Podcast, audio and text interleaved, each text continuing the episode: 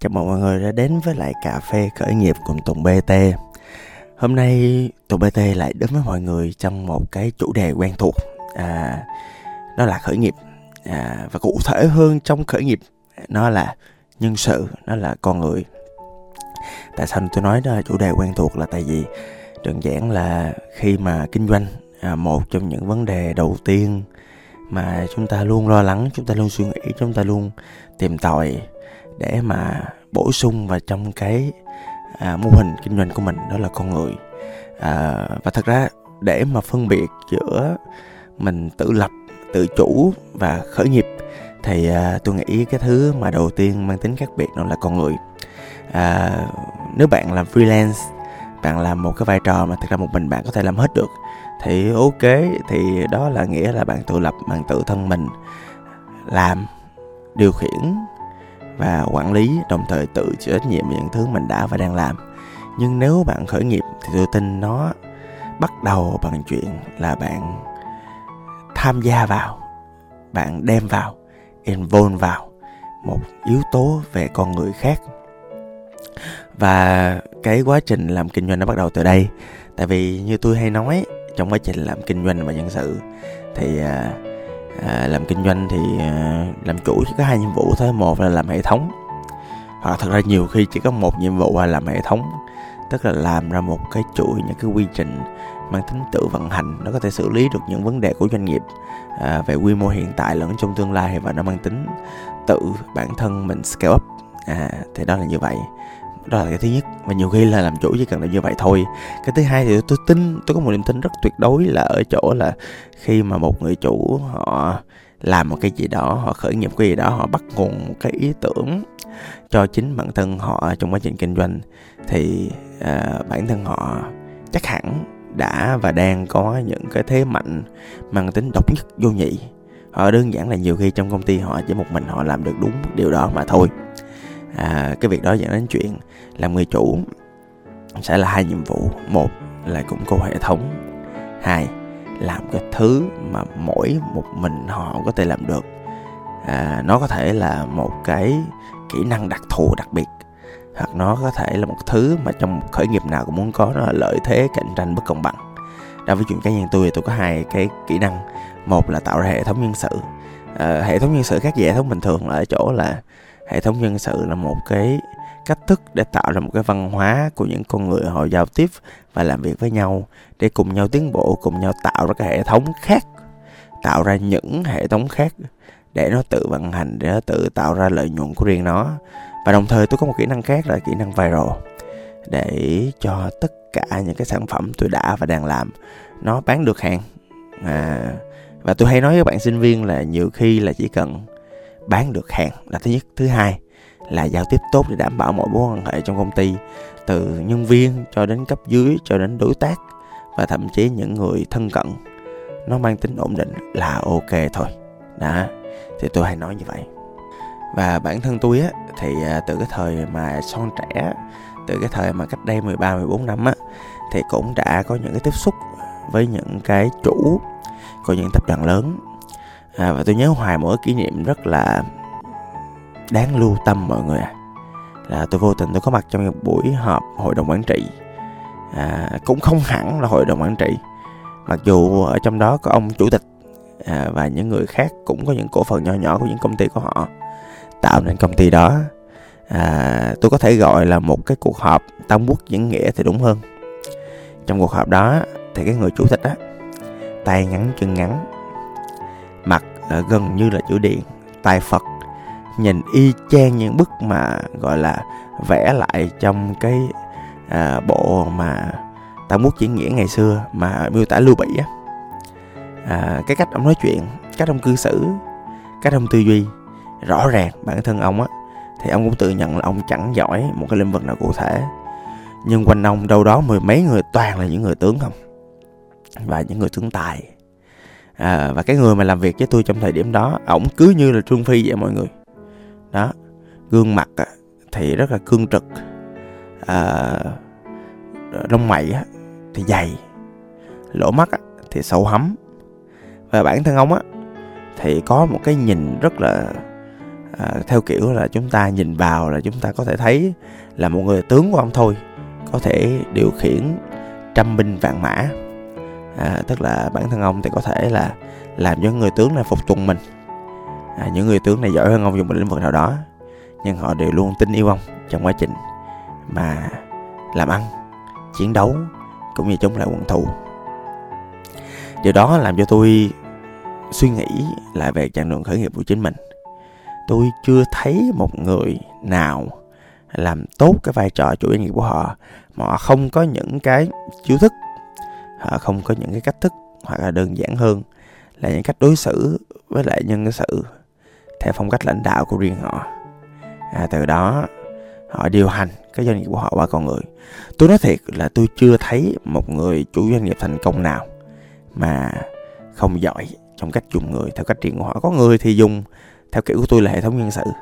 Có người thì uh, tiên tiến hơn thì dùng những cái lý thuyết của lean startup hoặc là innovative uh, development trong doanh nghiệp tức là phát triển doanh nghiệp theo hướng đổi mới sáng tạo. Uh, có người thì dùng thuật uh, tam quốc uh, như tôi mới kể từ đầu podcast nhưng cũng có người thì uh, lại dùng cái thuật gọi là chi phối uh, hoặc là nói một cách thô tiễn hơn thì là thao túng là manipulation. Những con người ái kỷ. À, và thật ra là cá nhân tôi tôi tin chia sẻ các bạn là tôi không thích những người ái kỷ như vậy tôi ghét những người ái kỷ như vậy. À đó. Thì bản thân tôi đã khuynh hướng làm hệ thống nhân sự. À, và hệ thống nhân sự của tôi thì cũng xuất phát từ một cái thứ rất là cốt lõi trong cái mối quan hệ của con người là coaching. Và về coaching á thì à, chỉ tập trung một yếu tố duy nhất là sự phát triển con người thôi. À, và tại vì nó cũng tương đồng với lại cái à, nhu cầu của đối tượng à, nhân sự tôi đã và đang hướng tới là đối tượng trẻ và những người trẻ và trong giai đoạn mà tập trung vào sự nghiệp thì họ chỉ quan tâm đến yếu tố duy nhất là họ có thể phát triển ổn định với một hoặc vài một thì có nghĩa vậy thôi. Họ chỉ cần phát triển thôi. Thì à, cho nên coaching là một trong những cái hình thức một trong những phương pháp để giúp con người phát triển tốt nhất nhanh nhất và hiệu quả nhất rồi. Còn gì nữa? À, và à, trong quá trình mà tạo ra hệ thống tạo ra văn hóa tạo ra cái à, cách mà nhân sự tiến hành thì lúc nào nó cũng gặp rất là nhiều vấn đề à, cái vấn đề tạo ra hệ thống để con người đối xử với nhau nó lại là khó. Cái vấn đề mà tạo ra cái cách mà con người vận hành và giao tiếp với nhau nó cũng khó.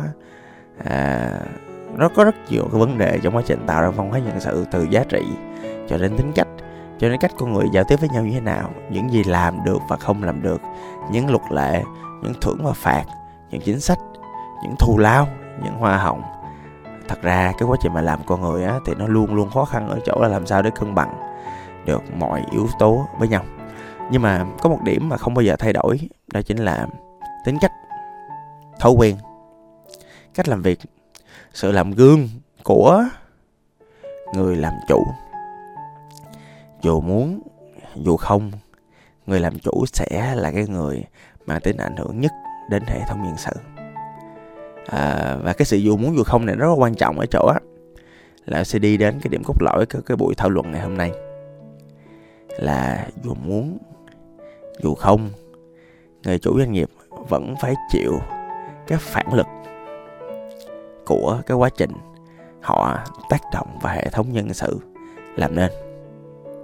Phản lực là gì à, theo à, cái định luật của Newton thì khi mình tác động một lực vào một cái vật thể nào đó đang ở yên đó, thì nó sẽ tác động ngược lại vào cái bàn tay bạn hoặc là bất cứ một cái vật tác động nào, một cái phản lực mang tính tương tự với lại cái lực mà bạn tác động vào vật đó. Điều đó có nghĩa là nếu mà bạn dù muốn dù không bạn tác động vào cái con người và những hệ thống quanh đó. Và tôi nói bạn nghe là cái cách một doanh nghiệp vận hành là tác động mà, là ảnh hưởng qua lại mà, là thao túng mà, ít hay nhiều thôi. Thì à, cái phản lực ngược lại nó cũng mệt chứ đó lý do vì sao mà có nhiều bạn khởi nghiệp trong chúng ta là luôn cảm thấy một áp lực vô hình. Khi chúng ta làm việc con người, chúng ta luôn cảm thấy một áp lực vô hình trong một văn hóa dù chúng ta cố gắng hết sức để ít tham gia vào càng nhiều càng tốt. Nhưng cái phản lực nó vẫn ngược lại mình. Đó chính là lý do vì sao thỉnh thoảng chúng ta cảm thấy cô đơn, thỉnh thoảng chúng ta cảm thấy hụt hẫng, thỉnh thoảng chúng ta cảm thấy bất lực và thỉnh thoảng chúng ta cảm thấy buồn và thỉnh thoảng chúng ta cảm thấy hụt hẫng khi mình không được đối xử tốt trong mô hình của mình. À, không biết làm sao vậy thì à, nó là cái thứ mà chúng ta phải chấp nhận trong hiện tại thôi. Là dù muốn dù không thì cái sự tác động của chúng ta nó vẫn đã và đang ảnh hưởng đến văn hóa con người. Nó ảnh hưởng đến từng con người một và mỗi một con người nó là một vật thể có cấu trúc khác nhau. Thì từ đó nó quay ngược trở lại nó tạo ra một cái phản lực phù hợp với lại chính cái cách tạo thành của con người đó. Và phản lực đó dù muốn hay không nó vẫn đánh lên mình. Và với kinh nghiệm của tôi làm việc ở môi trường nhân sự Việt Nam thì cái sự tích cực á nó hiếm lắm nó quý lắm. Cho nên mỗi lần một sự tích cực hay là một cái hào quang hay là một chiều đó điều gì đó tốt đẹp từ cái hệ thống nhân sự tạo ra tôi chân quý nó cực kỳ các bạn. Ừ, tôi lộng kiến tôi đưa lên trên không tôi làm nó làm gương cho tất cả mọi người. Nhưng mà cái thứ thật sự nó diễn ra đa số, những cái tác động phản lực nó đều mang tính tiêu cực. Và vậy thì quay lại, nãy giờ mình đi từ cái vấn đề, mình đi từ quan điểm. Vậy thì chúng ta xác định là mọi cái thao tác về nhân sự đều có phản lực. Và trong những phản lực đó chúng ta xác định luôn là cái phản ứng tiêu cực là chắc chắn đã và đang diễn ra.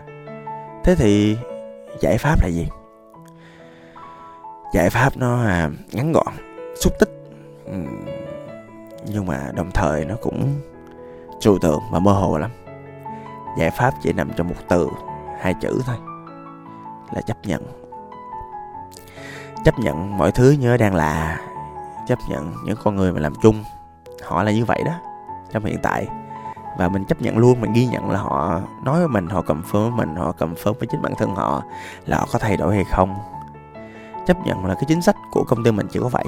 Chấp nhận mình là một hệ thống mang tính rối loạn cao hoặc thấp, tùy theo cái quy mô và tùy theo cái mức độ rủi ro được giảm thiểu tối đa của một cái hệ thống.